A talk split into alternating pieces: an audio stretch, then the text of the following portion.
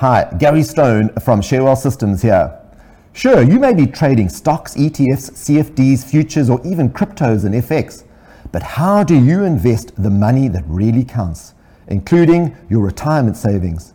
Do you do it yourself, or do you feel you lack the strategies and confidence and have instead entrusted your retirement to a managed fund or financial advisor? Or to somebody else to grow and protect your biggest investment? Go to sharewealthsystems.com and download a case study that dissects a real money portfolio, which has achieved a return of double the ASX 200 accumulation index since January 2016. Share Wealth Systems is proudly powering the Spotee Your Call Hour right here on Ticker.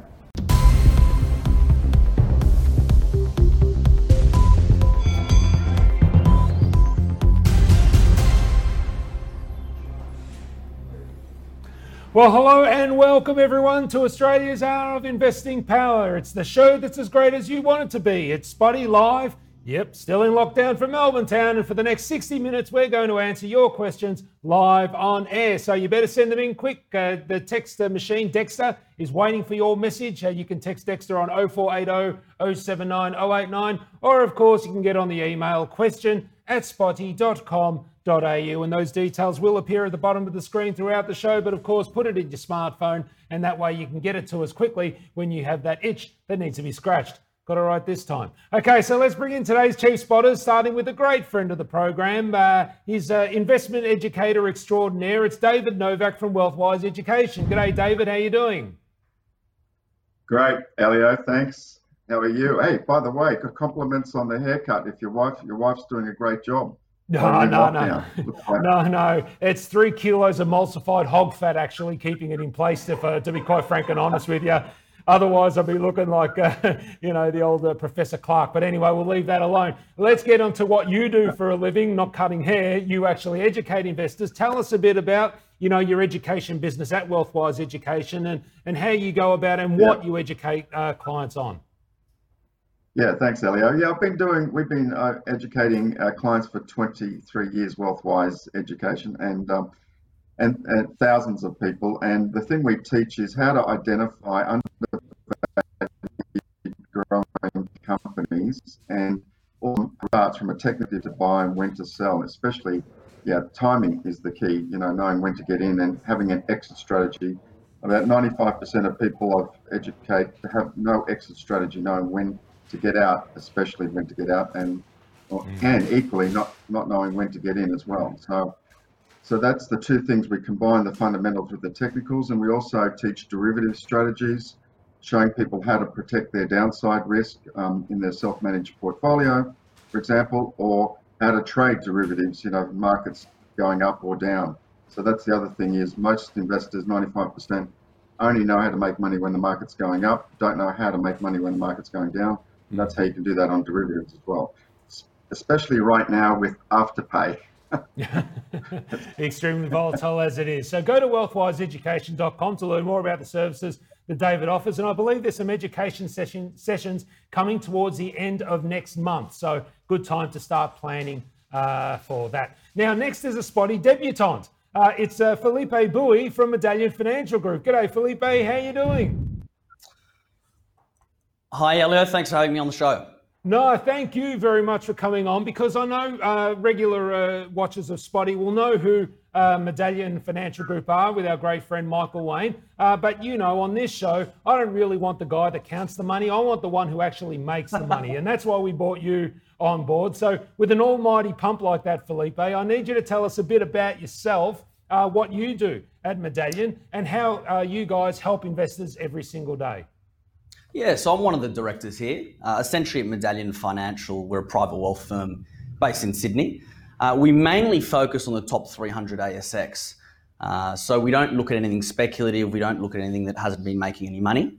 Uh, the key for us is that we mainly focus on conservative investments. Uh, we look at financials. We look at the balance sheet very closely. We look at management. Once we've identified what sectors we're happy to look at, we then present those ideas to our clients.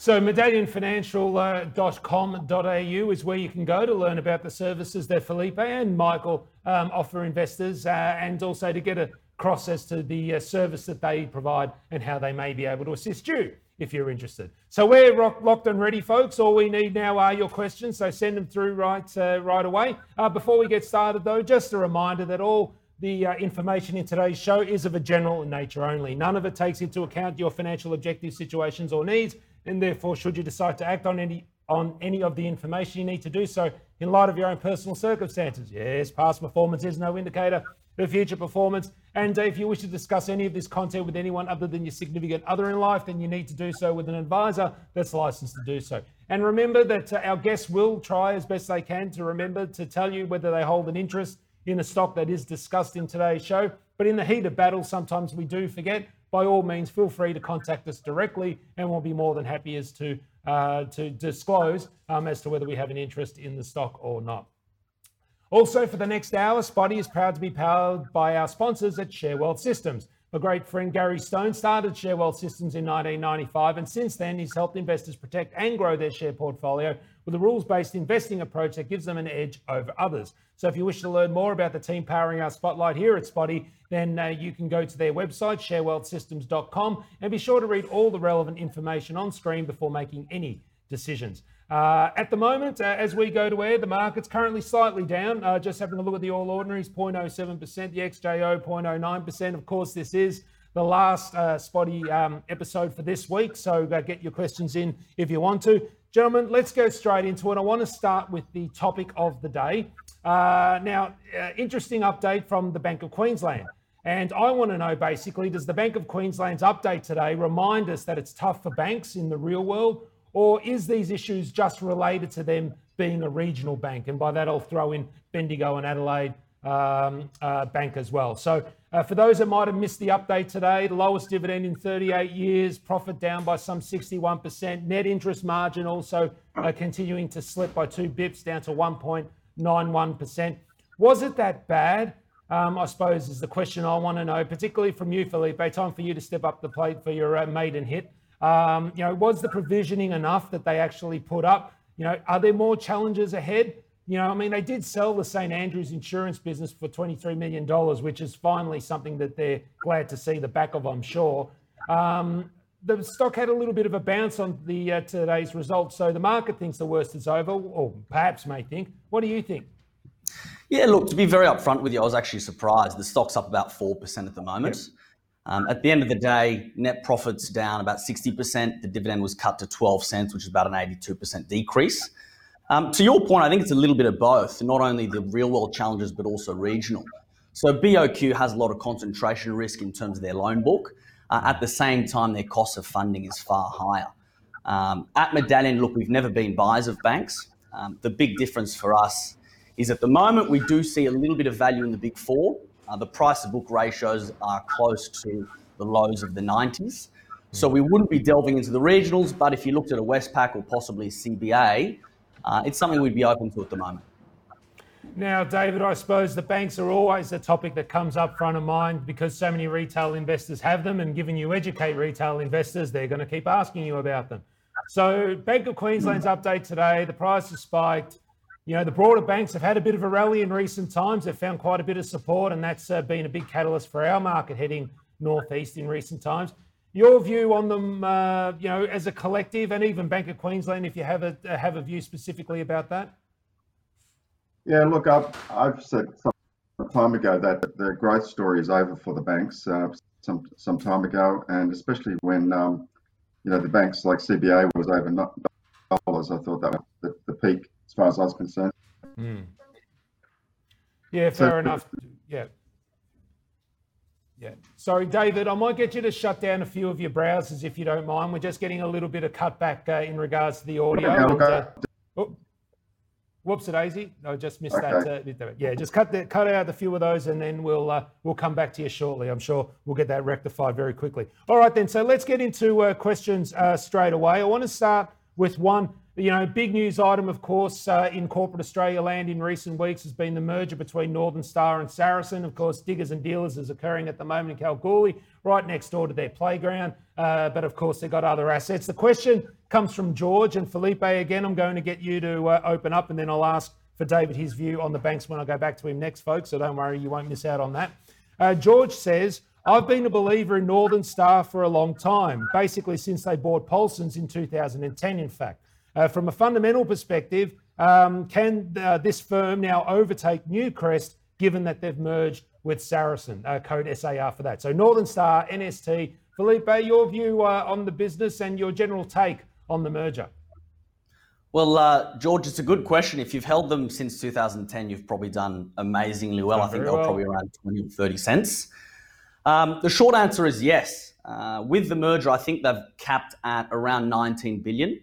Uh, Newcrest, off the top of my head, is around 26, 27 bill market cap.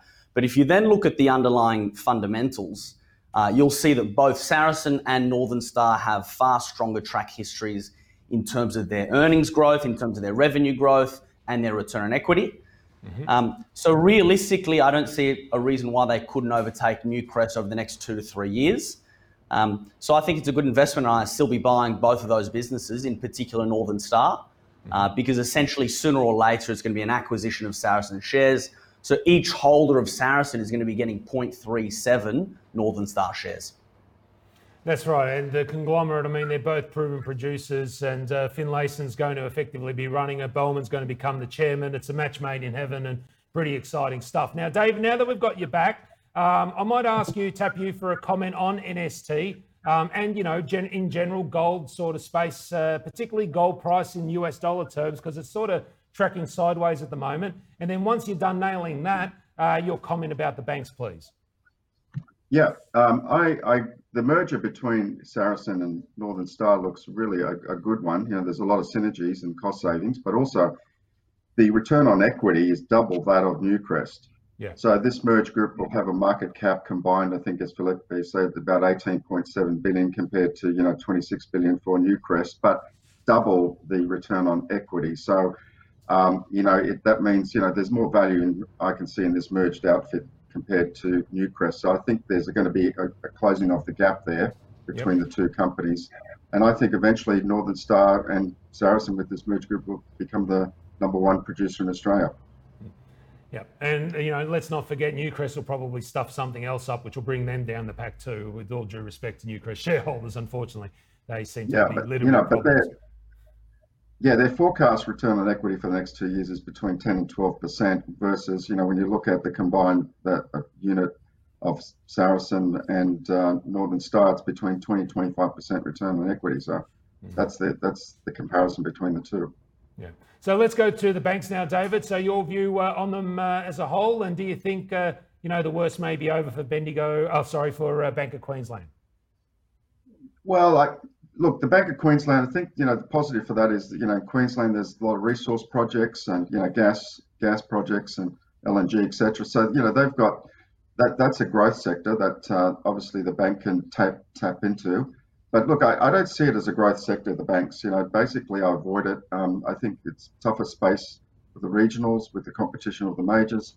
But, you know, it's, uh, it's people are desperate for income, you know, retirees especially, so they might just buy them for the income, the dividend. But um, for growth, uh, I think it's had its day in the sun, quite personally. Yeah, no, fair, fair assumption. I'm happy to uh, defer to that assessment. Um, it doesn't change uh, the investment perspective for the banks from my side of things. I'm happy to give that one a side berth. Um, I might stick with you on this one here, David, just in regards to BlueScope, code BSL for those playing along at home. Um, now, a question comes from Glenn. He sends it on the text machine 0480 And he says, It seems like it's priced now like there is no economic crisis, according to him. I'm taking profits here. Do the panel think it has further to run? Or, you know, or should or would the fundamentals look like it's going to push it higher still? So you know, BlueScope's one of those interesting businesses, David. Uh, you know, when the minute you think it shouldn't do well, it does well. And then the minute you think it should fly, it does rubbish. It is absolutely the bizarro world of stocks. It's uh, quite unique and dynamic how it does that. And I've looked at BlueScope for a very, very long time now. Your view in regards to BSL, do you think taking profits at these levels is a prudent strategy? Um, or would you suggest that, or do the fundamentals or even the technicals look like that there's enough to support it moving forward still?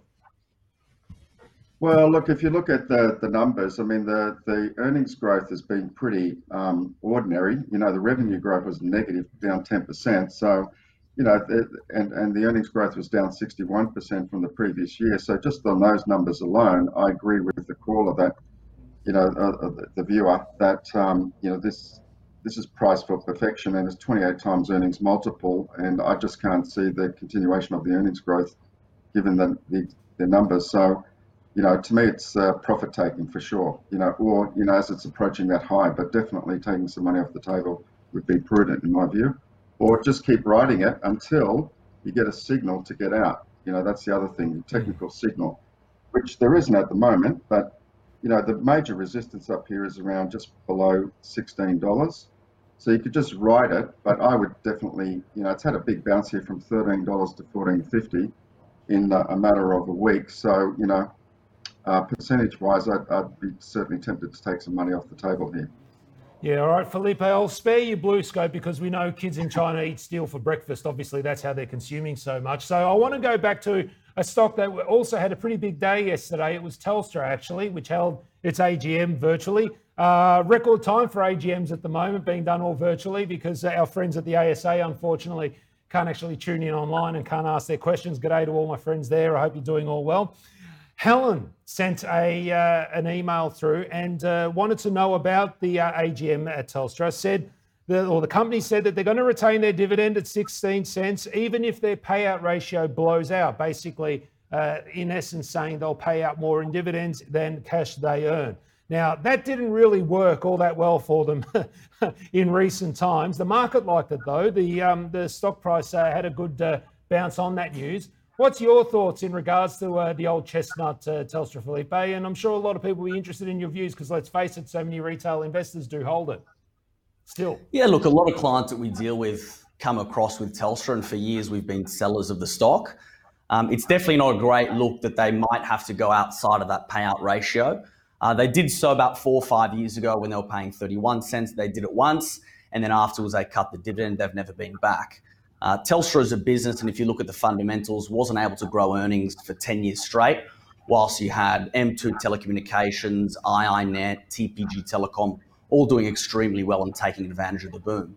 So for us, although short term it, it might be good for investors and that they might like the idea of a short term dividend, long term, the fact that they're flagging that they may have to go outside those parameters isn't a good sign. Yeah, well, that's a great face palm. I like that. Talk to the hand. Uh, there's your response from Felipe. He's uh, in no uncertain terms there. I mean, David, there was they went for a decade paying 28 cent dividends until they died, no matter what was coming, whether it was crazy Mexicans at the helm or very friendly uh, David Thodey's, whoever it was, they kept doing it. A totally unsustainable model that cost their share price significantly over the long run. Gross underinvestment in new projects that actually work. They kept throwing money, good money after bad. Is the AGM the turning point? Can people see a bit of hope in Telstra? What's your view, David? Only if you want the dividend. You know, if you, it's just to me, it's a dividend play. Um, you know, look, there, there are a lot of analysts out there. There's about 10, 10 broker analysts that have uh, that have got a medium price on the stock, somewhere between a target low of three dollars to you know up to um, three uh, four dollars twenty. So the medium is about three dollars forty seven. So based on that, just broker target um, analysts expecting, you know, there's more upside in the stock. But uh, look, I can't get excited about it. Yeah, there's 5G coming. But if you look at their numbers, their return on equity has been going down consistently as well, and their earnings per share as well. So it's not, you know, it's that's why the share price has been going down because it certainly hasn't been a growth story, that's for sure. Yeah, although, but you know, it's got, yeah. sorry, David. You know, for, for dividend and a little bit of upside, you know, it looks like it's getting some technical support as well on the chart. So to me, this this looks like after the big jump with big volume yesterday, it, you know, could easily get back up to three dollars and you know possibly three fifty, but three dollars is a first target, I think. Yeah, it's interesting, folks. Whenever anyone tells me, "Oh, you know, it, it pay," you know, you might invest in it for the dividend. I just think of, you know, when I put a jacket on and my wife says, "Oh, yeah, no, that's kind of slimming," when in fact it actually makes me look like I'm about to explode. Um, in all honesty, there's a lot of challenges. There's competitive pressures all across the board. Warehouse pricing from NBN isn't coming down anytime soon. Yes, 5G is the next catalyst, but they're not alone. There's a lot of providers coming on board that have actually already delivered it and are rolling it out even a little quicker. Um, I just, I, I, really struggle to see uh, Telstra from an investment perspective, um, where it may very well um, uh, benefit moving forward. And I think this line in the sand sort of talk is rubbish. It cost them before, it had cost them again. I think uh, investors would be best served by directors that are uh, not delusional, trying to find hooks to keep you into a business, you know, golden handcuffs for the use of a better term um, and actually focusing their attention on growing. But that's our view. That's what we all have in the market. For everyone who sells a stock, someone's got to believe that it's a buy. Otherwise, you can't dump it. Uh, okay, uh, now another stock uh, for you, Felipe. I'll stay with you. An interesting business, Janus Henderson Group, code JHG. Uh, now, the, this investor, Izzy, uh, has said that they've held this stock for years, back when it was Henderson Group. Now, it's showing signs of life now, but um, they're a little bit skeptical. So they want to know should they take their money at this point, or is it something worth waiting for what's happening with price? Now, Izzy, we can't take your, into account your personal objectives or situation. So I just got to frame that. Remember that. So all Felipe can do is talk about the business in general um, and what his view is of the business from Medallion Financial Group's perspective. So uh, Felipe, take it away. Yeah, so Janus Henderson, it is actually one that we hold uh, for some clients. Um, if she's held it for a number of years, she would have had it as Henderson Group. They then merged with Janus, uh, I think in two, 2016 before Brexit. Mm-hmm. Um, they were a star stock. They were doing really well. Henderson Group had a number of equity funds uh, in Australia and also the UK. Janus was predominantly in fixed income and bonds over in the US. Um, the big problem came when Brexit came around. Yep. Uh, what happened is they had a number of years where they had a lot of outflows in terms of their funds and also their performance fees were well below targets. Um, the recent pickup is predominantly because a, a, company called Trian Investment Partners has come in as an activist investor and bought a 9.9% stake of them. Okay. Um, they had a 15% or so jump, I think, last week or the week before. Um, at this stage, look, it's still one that we'd be happy to hold. Uh, they sit on a low PE of about 10.5, 11. They pay a dividend of roughly 5%. Uh, so although it's not one that I think is going to go up another 30, 40% anytime soon, uh, we don't see a reason why it couldn't continue to appreciate. And as David might might touch upon, the trend looks fairly strong at the moment. Well, okay, David, given Felipe wants my job, what do you think? Yeah, well, look, um, I, I, think stick with the trend, and um, or you know, if you were lucky enough to buy it uh, under mid September below 27, uh, you, would be prudent to take some some profits. And it's coming approaching a major resistance at $40, where pre-COVID, where it fell from $40 down to 22.50. So it's had a fantastic uh, run up here. So just stick with it or take some profits if you bought them if you were lucky enough to jump on lower levels um, as we approach this major resistance level up here. Yeah, um, oh, for me, look, yes, it's had its bolt. Uh, I don't know. I've sort of looked at it and covered it for quite some time. Unfortunately, it was it's bolt. It's fortunately, I suppose, it's been good that uh, sort of sidestepped it. Maybe this is the catalyst. Um, I haven't looked into it, so I can't really provide a, a view either way uh, in that regard. Izzy, now, David, I will stick with you though. One company that had a, a investor update today whose share price has popped on the back of that is EML Payments, code EML for those of you playing along at home. Uh, now, with regards to EML, they're currently, oh, their share price is up 9.5%. Um, the presentation, I know a lot of people think of it as being the prepaid cards and all that sort of thing. And it's one of the topics I've tried to explain to people on this show that it's a lot more than that these days. It's now a payment gateway business. Um, but obviously, its price had been under some pressure but it has found some support in recent times. So, David, just your view in regards to that price action uh, specifically. I'll ask Felipe for that sort of fundamental view, but what's your view in regards to EML from the price action? Has it formed enough of a base now to give investors some confidence who may believe in the story to consider a bit of a nibble now? And what levels would they be watching from here? Well, uh, look, there's great volume here, Elio, in the in the stock. You know, with this bounce, big bounce today, uh, up nine and a half percent, with uh, with a bit of volume behind it. So it's broken above this resistance, previous resistance level, which was around three dollars forty. So look, it, there's no reason why I couldn't track high if it's got a bit of momentum here, um, up to four dollars, which is the previous high there, just a, just a little over four dollars. So um, you know, it, it has got uh, some momentum here, but uh, I certainly wouldn't be. Uh, look, it's on value. Um, you know, if you're just looking at multiples, the earnings multiple, it's something like a 99 times earnings, mm. which is a bit rich. And um, if I'm looking at uh, also just give me a minute here to just find, find it. But if I look at the um, yeah, the forward uh, earnings forecast is 37 times. It's 1.3 billion, just under 1.3 billion market cap. So look, it's uh, it's a momentum play as far as I'm concerned, and it's in that space of you know it's all bundled in that buy now, pay later uh, space at the moment, where there's a lot of momentum. Yeah, look, obviously the back end payment system, Felipe. I mean, in that announcement, I think the real kicker that everyone latched onto, there was something like 46 contracts signed in the last two quarters. They've got 331 coming in the pipeline, and there's a massive amount in terms of dollar um, dollar flow transaction expected, and the market's really latched onto that. And there is evidence that they are signing over clients. There's a pretty steady flow of new customers coming on board. Although I do have to, uh, uh, you know, good old young Tom Cregan, who runs the firm, said, "Look, we don't go out and necessarily pump every single uh, development we have. For that, that's what social media is for." Um, we, are focused on running a business, and I do love that sort of talk. Um, for those who've ever met Tom, you'll know he has quite a dry and you know, straight down the line sense of humour. But Felipe, EML payments, EML, is it one that you're familiar with? Um, do, you, do you like the stock? Um, or are you still waiting for a bit more evidence before committing uh, funds to it?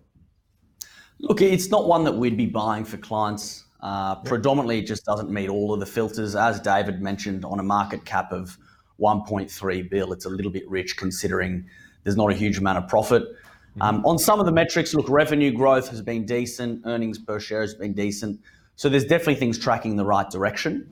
Uh, but for us to go and jump in, especially after it's already had a, a massive run in the last six months since the COVID pullbacks, uh, would be fairly speculative. There's another a number of other opportunities we'd prefer to focus on in the technology space. Yeah, no, that that makes uh, that makes perfect sense. Now, um, David, just quickly, uh, just to let you know, we'll be uh, coming to you for your uh, stocks to help us see the light on. So if you don't mind uh, uh, getting yourself prepped for that, I'll just quickly answer this question from young Josh, who wants our view in regards to Zenith Minerals, code Zen, oh sorry, ZNC. Um, it's had some good discoveries recently at Red Mountain, but it seems like the market doesn't like it. Well, for those who don't know, uh, Explorer, it's an Explorer looking for all sorts of stuff, but more focused on gold at the moment, though it does have some base metal unexplored assets as well. It's a bit unfair, though, to say that it's done nothing, given that it's gone up from 2 cents to 11 cents in some six months. That's a very big increase. However, I think what you're referring to is the recent drilling at Red Mountain, but most of the pop that came from that particular um, uh, exploration activity really occurred back in June uh, where the share price jumps on 40% on the back of that. Um, and the work today, uh, it's also important to know that a lot of it has been shallow drilling. There is deeper core drilling yet to come. And I think that may very well be the next catalyst that could move it from here on in. So it's got three projects, uh, two that it's drilling right now. It's got a $34 million market cap. It's looking for the mother lode, as all miners uh, uh, tend to do. Um, you know, the, uh, the good thing about it is the, the prospective area, it's around near Mount Morgan, which is a proven uh, producer as well. They raised five million in July, and they're drilling like crazy. So really, other than just to say we're going to have to wait and see what sort of drill bits come through. But yeah, like I said, look for that deeper drilling uh, results to possibly be the next catalyst. And yeah, fingers crossed. At least um, a lot of that surface drilling above 100 meters was actually quite good. So hopefully that helps you there. All right, then, David, it's time for you to help bring our attention to two stocks that we're going to total off and do our own research into um, in order to see whether they align with our investment objectives and tolerance to risk. So, who are you going to help us see the light on? Thanks. Okay, well, the first one, Elio, is in the gold space. Uh, I like this one a lot. I only discovered it only just a week ago, actually. Funny enough, I spoke to the CEO um, yep. about, I called up and to verify these numbers because I looked at them and thought, is this for real? Um, it's Medusa Mining. Yep. Um, now the code is MML. I think they're around 80, 81 cents. They've got a market cap around you know 165, 170 million. The thing I was impressed about, which is what I'm looking for, which what Felipe pointed to before at the beginning, is looking for companies that are generating strong cash flow. And this one's certainly doing that in the gold space. You know, they're, they're producing between their forecast for the next 12 months is 90 to 95,000 ounces with an all-in sustaining cost of US between 1200 1250. Now, with the gold price up near you know, 1900 recently, it slipped below that last night. I mean, they're they're making you can you know, just do the numbers on 800 million uh, US profit margin on 90, if you take the lower projection of 90,000. So that generates a, you know, um, a cash flow of something like 100 million on a market cap of, um, like I said, just under 170. And also they've got 47 million dollars in the bank at the end of June. Um, that that's probably gone up since then with September reporting coming up this month. But they had 47 million US. So you're talking, you know, what what's that about 70 odd million in the bank. So, you know, on a PE, it looks ridiculously cheap. And look, the problem is, I, I looked at it. Well, why is why is the market being so negative? Because it's gone down from a dollar five, went to a low of about 75 cents. It's bouncing now. I think it'll easily get back to a dollar five. But the main the main um, reason appears to be, you know, it's based in the Philippines. Um, that's obviously, you know, a sovereign risk in anything that was based in based in the Philippines. But I spoke to the CEO about it. They've been there a long time. They've got underground mining. It's not open cut. There was environmental concerns like what happened to Red, which um, closed their had to close down their mine for environmental reasons. For the reason it was open cut, this is not the case. Anyway, I could go on and on, but on a valuation perspective and cash flow, I, I like it. And they're also uh, will be paying dividends, and they have paid dividends in the past as well. Second one I've mentioned before, Horizon Oil. I, I like this one. It's a small cap. only got 77 million market cap. They produce 1.4 million barrels of oil, which is about 350,000 barrels per quarter. Their net cash flow last quarter is 8.8 million US. So it's about 13 gross.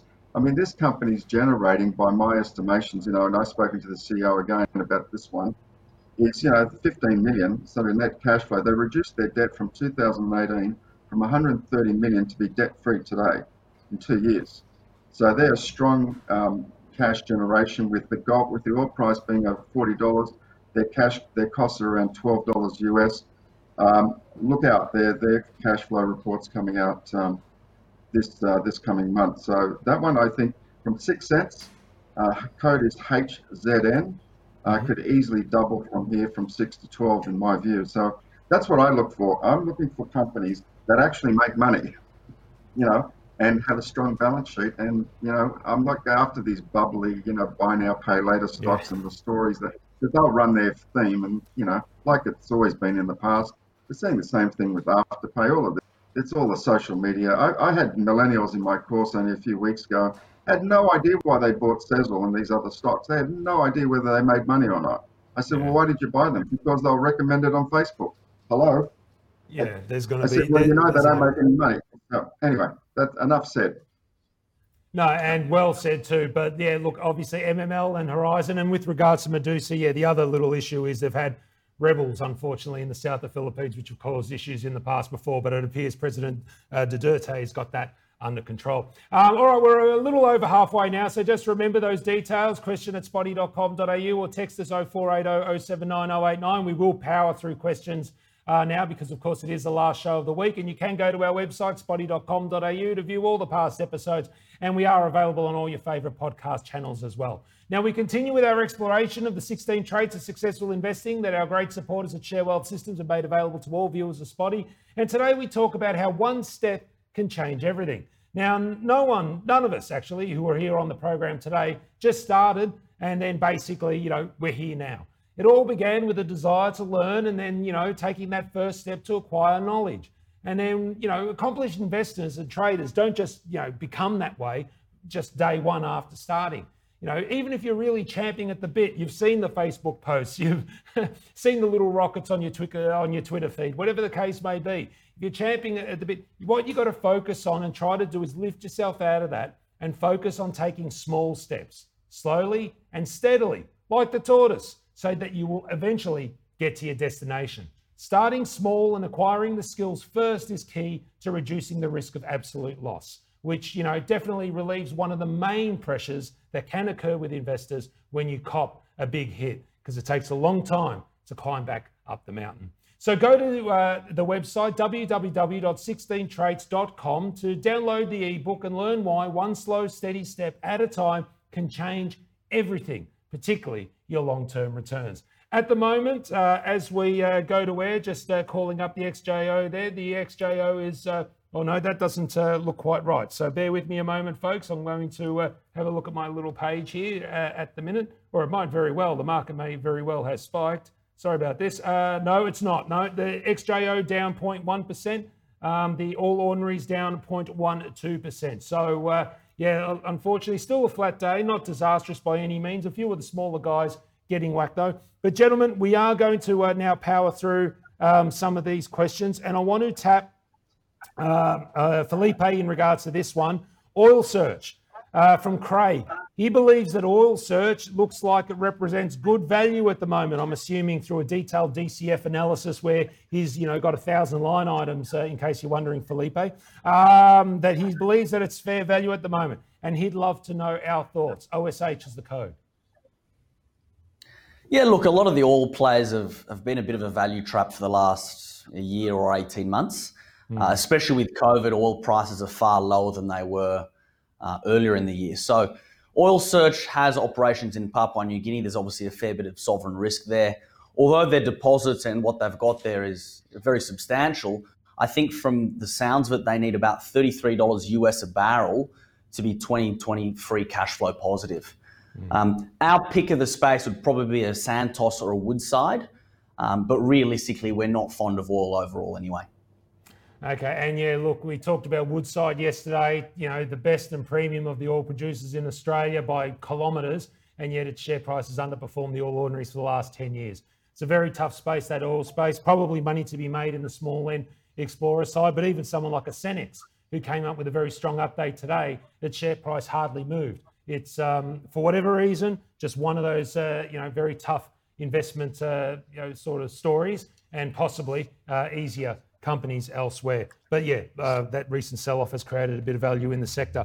Um, David, I do want to um, uh, hit you with this particular uh, question here. Comes from Sharon, who's uh, uh, emailed us a question at spotee.com.au. Technology One, TNE. It's a company that uh, regularly comes up on this program, generally seen seen as quite favourable by most of the guests on the show. Do you share that um, positive view on TNE?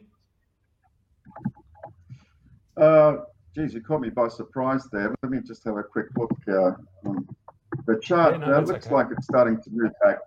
It's starting to move back up here, mm. uh, back into a positive, a positive trend, and um, there seems to be a buying interest. But look, let me just have a quick look at my numbers here. Uh, yeah, look, it's a good return on equity the, that they're generating. Um, the multiples, uh, it's pretty high up, the 46 times earnings multiple, uh, 2.7 billion market cap, and forward multiple um, of 38 times. So, so it's not exactly cheap, is mm. is what I'm saying. But if I look at the, just want to have a look at their growth, the earnings growth over the period. Yeah, look, their return on equity has been excellent, um, and it, the the revenue growth's been a bit up and down, but it looks like uh, they've had a bit of a turnaround here, around 12, 13 percent over the last um, two two halves. I, I would uh, I would be rushing to buy it personally myself. I'd a pullback here, but if you if if you've already got the stock, you probably stay stick with the trend. Uh, but you would not want to see it go below eight dollars. Would be my line in the sand on this one. You'd have a stop loss below there. No, that makes sense. All right, Felipe. Look, uh, an interesting question. Sharon uh, did send another stock in as part of her question. She wants to know our view in regards to NextDC, NXT, of course one of the uh, darlings of recent times. Uh, you know, no one's convinced us yet that the internet's going to be a smaller part of our lives in 10 years than what it is today. And anyone that controls that highway and basically where the uh, let's just call it the uh, you know the, the garages of the uh, superhighway being the data centers has done quite well. Do you have a favourable view on NXT, Felipe? Yeah, look, it's definitely one we've held in the past with clients. I still have a few clients that hold it currently. Yep. Uh, NextDC is essentially an owner and operator of data centers. So, with the explosion in cloud computing across the country and across the world, uh, you've got your massive players like your Amazons, your Googles, uh, as well as your smaller players. NextDC over the last three or four years has gone from, I think, three data centers to they're building their 12th or 13th. Um, a couple of years ago, they came under a little bit of pressure uh, just because their margins had started to come under pressure. Um, mm-hmm. That seems to have been rectified. So although I, I, wouldn't be buying them at these levels at 1360 or 1370 where they are now, Um, long term, it's still one that I still think has runway. Um, once they stop continually raising capital to build more centres, they should be actually having a good amount of free cash flow.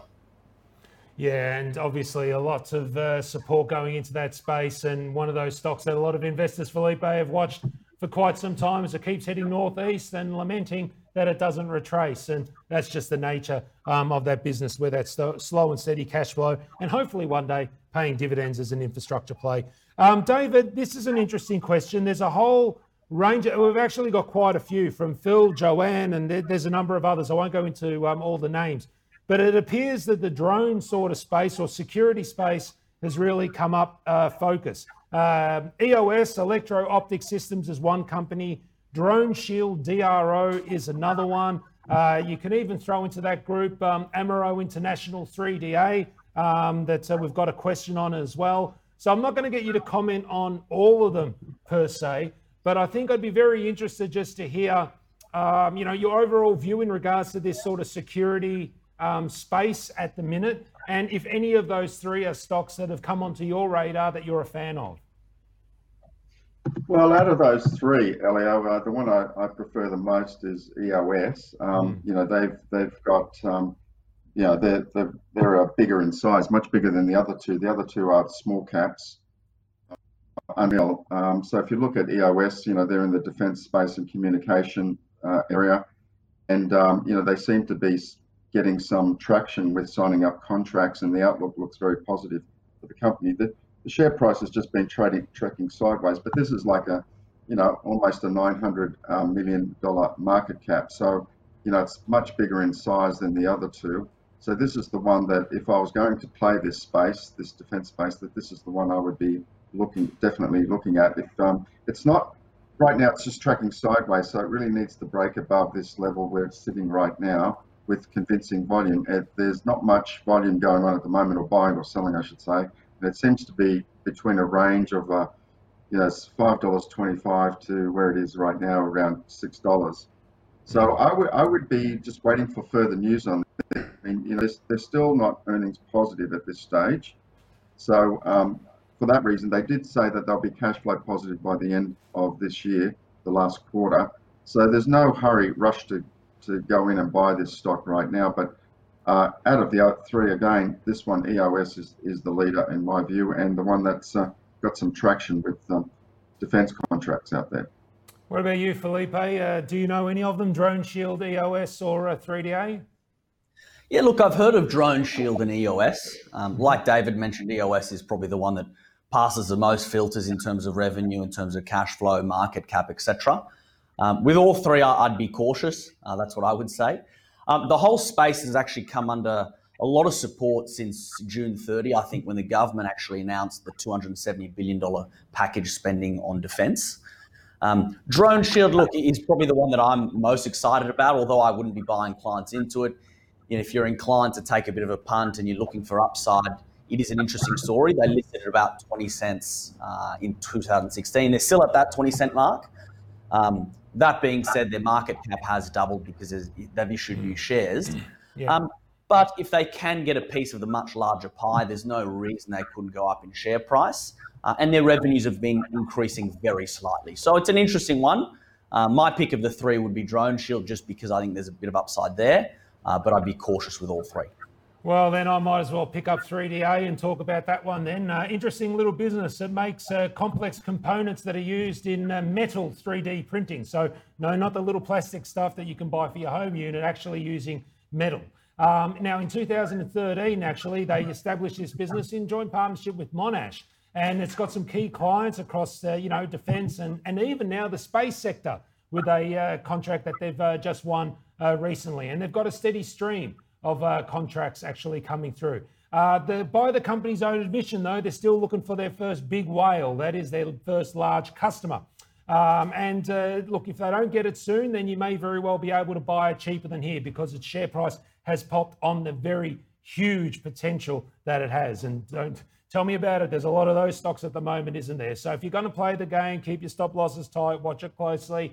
Um, but if you are patient and if they don't come up with that whale, clients anytime soon, you may be able to even buy at a cheaper level than here on in. But it has had a great run in recent times. Um, Felipe, are you familiar with a very small business by the name of Change Financial, CCA? Um, Anthony just uh, asks about it. It's an innovative fintech business, let's call it that, a US focused, looking at payment gateways and all that sort of thing. Effectively, it's like a mini me EML. Um, they've got a, a, partnership with MasterCard and, and all sorts of things. But of course, like a lot of these guys, you know, they're trying to make their way in this big, crazy world. Do you have a view on CCA for Anthony? Look, it's not one I'm terribly familiar with. Um, I know they made a fairly big acquisition uh, only a few months ago of um, a business which is called Wirecard for $7.8 million. Uh, at this stage, I mean, it's far too speculative you know, for us to have a real serious look at it. Um, at 13 cents, you know, they're one that had a market cap of under 100 mil. It's not one we'd be touching. Yeah, okay, fair enough too. And uh, yeah, to you, Lindsay, who asked about Kyckr KYK, who's in the fintech sort of space too. If you think uh, uh, this one here, CCA, is speculative, Kyckr is way down there. So I'd be definitely very cautious in regards to that. They've got a lot of challenges um, ahead of them. Um, okay, David, I do want to ask you there's a question here that uh, uh, comes through asking about gold stocks. Again, now we've talked about Northern Star, gold's been a, a theme um, of today, obviously, and that's because a lot of them have done incredibly well. Um, he has given us three stocks, so he would like to know uh, the best that uh, we feel from a fundamental and technical perspective. The three codes, in case you're just wanting to uh, write them down uh, WAF, West African Resources, WGX, Westgold Resources, and Bellevue Gold, BGL. Um, for what it's worth, just to give you a bit of time to call up those charts, BGL and Westgold is where I'd be looking at. Uh, Bellevue, that project there looks highly prospective. It's open on all um, on all fronts. Extensions could likely be uh, coming in in coming months in regards to their drilling program, which they're incredibly active with at the moment. Um, its share price has had an amazing run from the penny dreadful status to now be over a dollar. And um, yeah, it's uh, uh, now Australia's next uh, mid tier gold producer. It's had a good run. Westgold, same thing, very prospective tenements. Uh, quite a solid um, uh, little play as well. West African resources, I just don't know as much about. Um, so I'm probably going to just put that one down because you can't hold everything, of course, um, at the end of the day. David, uh, any of those three tickle your fancy? Well, yeah, uh, I, I like the first one actually. Uh, West African West resources. Africa, they, they look good. Yeah, they they they look good on valuation. They've got a good growth profile. They're going to produce something like 217,000 ounces over the next five years.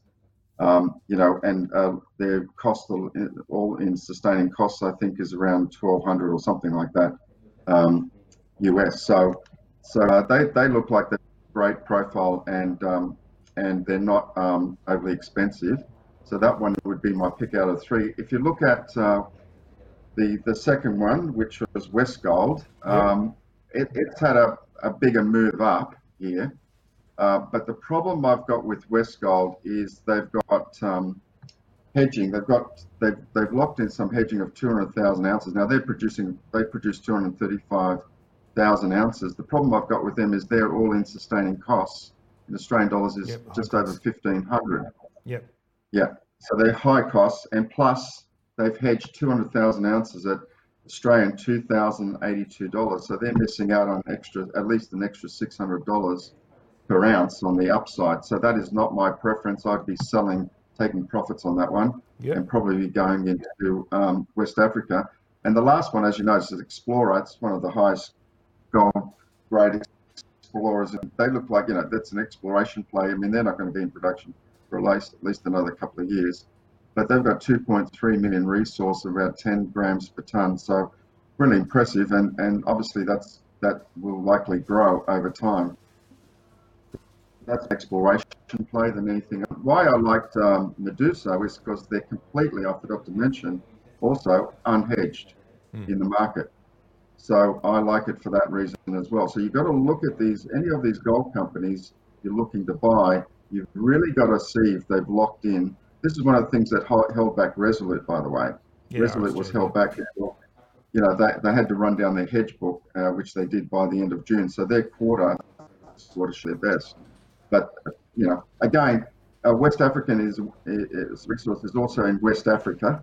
And um, you know, that's also considered a bit of a sovereign risk, like uh, you can see what's happened to Resolute as a result being in Mali. But, um, you know, and that one's still great value as far as I'm concerned. I think that's the cheapest gold stock in the market, Resolute, in the, in the big end of town of 400,000 ounces. But you know, again, have a look at the hedge book. How much are they forward? Have they sold forward in any producer?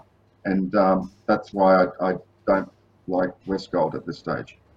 All right, then, Felipe, I'm going to ask you about two stocks to help us see the light on in a moment, but just to squeeze in a few others that you've asked about. And unfortunately, if we don't get to all your questions in this show, remember, keep watching following shows. Look at the bottom of the recording, and you'll be able to uh, see uh, what companies were discussed there. Um, Greg asked about S2R Resources, uh, which is a nickel and copper, uh, cobalt and gold explorer. Two big events coming with this one, uh, Greg, really this month. That's only worth watching. They've got electromagnetic surveys being conducted at Fraser Range um, and at uh, Arni in Finland. They're looking for gold at the moment, and we're expecting some drill results to actually come on the back of that. So, therefore, uh, stay tuned for that. Phil, you asked about open learning. It's a stock, a code OLL. It's a stock that I covered in a AFR article a few weeks back. It's had a quite, quite a good run actually on its share price uh, since that, totally unrelated, of course, it's its own business, software as a service in the education space. They've they built what they call an open creds framework, which allows corporations and um, uh, educational institutions to provide a consistent exam and uh, marking framework across all the boards so you can easily implant it and move it. Now, you correctly say what will happen after COVID. Um, you know, will will eventually all this change? I don't think it will. In fact, I think universities will uh, and they've already been moving, even prior to COVID, had been moving to a lot more online learning and delivery. And the last piece of the puzzle was the exam piece or the study piece. If they are able to, and look, they should be winning some more contracts. They're having a little bit quiet, so that's probably the only caution I'd possibly throw in. I'd be looking forward to an update from the company shortly in regards to that.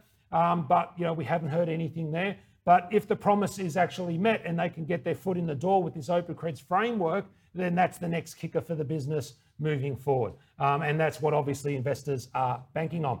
All right, Felipe, time for you to help us see the light on two stocks that we should go off and uh, toddle off and do our own research into and see whether they align with our objectives and tolerance to risk. So, what companies do you want to help us see the light on today? Yeah, so I thought I'd focus on two stocks that are a little bit more on the exciting, exciting end of what we would normally look at. Mm-hmm. Um, the first one is PushPay, PPH. Uh, so, despite the name, it actually has nothing to do with buy now, pay later. Mm-hmm. Uh, PushPay is essentially in donation and payment systems. So, software as a service. Uh, their main market are charities and church based organizations. Uh, the business has four to five years of revenue growth. They've been profitable for two years. Uh, they've got a 6% market share in the US and they're looking to grow that aggressively. So, at the moment, they've got about 9,000 churches on their books. Uh, the key to them is with COVID, it's obviously accelerated their sales pipeline. Mm-hmm. Um, they've got Recently, end of financial year, they had 32% growth in revenue. They had gross operating margins increasing from 60 to 65%. Uh, so there's a lot of tailwinds there, and it's been, it's been one that's done very well for clients and one that we continue to buy. Yep. Um, the set, and, and, they're coming out with their half yearly, I think, early November. Yeah, that's uh, right. Uh, so they, they report March, September.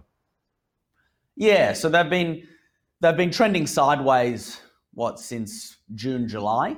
Uh, that being said, if they can come out with some positive results, there's no reason they can't break out of that trend. And the other stock that you'd like to help us see the light on? And the other one is an interesting one, which is PolyNovo, uh, which is a, a bit of a hot stock. It's been spoken about for some time. Um, PolyNovo essentially helps people with burn patches. So, predominantly people that have burn, uh, terrible burns whereby you can't use a skin graft. They've got a patch which is patented. It's called NovoSorb BTM. Uh, year on year, they got 104% revenue growth. Uh, between the March and the June quarter, they got 33% revenue growth. So it showed that they weren't terribly impacted by COVID. Um, although they are still a fairly high risk proposition, uh, at these levels, they're still 25 to 30% off their recent highs. Um, and on top of that, they're moving off a very small base as far as sales is concerned. So their run rate at the moment is around 24 mil rev a year. Uh, the leading uh, product in the US alone does about 500. So yeah. all the clinical studies have shown that they've been very effective. If management can continue to deliver, uh, it's one that I see a bright future for. Now, uh, and uh, PPH, uh, PushPay, and PNV are the two stocks that Felipe wants to help us see the light on. Just quickly, Lindsay, you asked about Adalta 1AD. Look, uh, a few episodes back, Tony Locantro was on the show. It was a stock that he helped us see the light on. There's been no necessarily changes there in regards to that. He's very optimistic on the stock, and I'd encourage you to go back and have a look at the replay to get what his view is of it. Uh, he knows it very well, given he raised capital for it. Uh, but that's all we have time for uh, today, folks, and for this week. So uh, I want to thank, on behalf of all of you, David Novak from Wealthwise Education. Thank you very much for your participation today. Always a pleasure. Thanks, Elio. And wealthwiseeducation.com is where you want to go to learn about his services and the upcoming education events. And to our debutant, Felipe Bowie from Medallion Financial Group, thank you for your contribution today and for that stellar backdrop. With something like that, you're welcome on this show anytime. Thank you very much for having me. I look forward to it. Yeah, welcome to the Spotee Bus. Medallionfinancial.com.au is where you can go to learn all about the services that Felipe does offer. Uh, now, uh, that's all we have time for this week, as I said. So go to spotee.com.au to watch the replays and also learn a bit about our highly specialised consulting services that we now offer at Spotee Proprietary Limited. Uh, if a question pops up to mine over the weekend, send it in early. Uh, send it to question at spotee.com.au or text us 0480 079 089. And given you've got a few days to do it, take your question as a video question. Just make sure it's in horizontal mode when you uh, shoot it. Um, also, uh, remember if there's any expert that you'd like to see on the show, we're getting a little thin on the ground, as you know. So please send uh, me an email, question at spotee.com.au, and also get, get in contact with them. And that way they don't think I'm a telemarketer. And Bernie, in regards to your question, they're not interested. Thanks again to our sponsor, Share Wealth Systems. And remember to go to 16traits.com to learn the 16 traits of successful investing. Thanks again to Ticker for letting us take an hour of prime time for the last three days. Thanks, Mike, for once again pushing all the right buttons. Stay tuned for the Ben Robin Robbo show, which is coming up next. And until next week, I'm Elio D'Amato. You've been watching Spotee, and together we've been shining the spotlight on shares. Now try to stay out of the papers.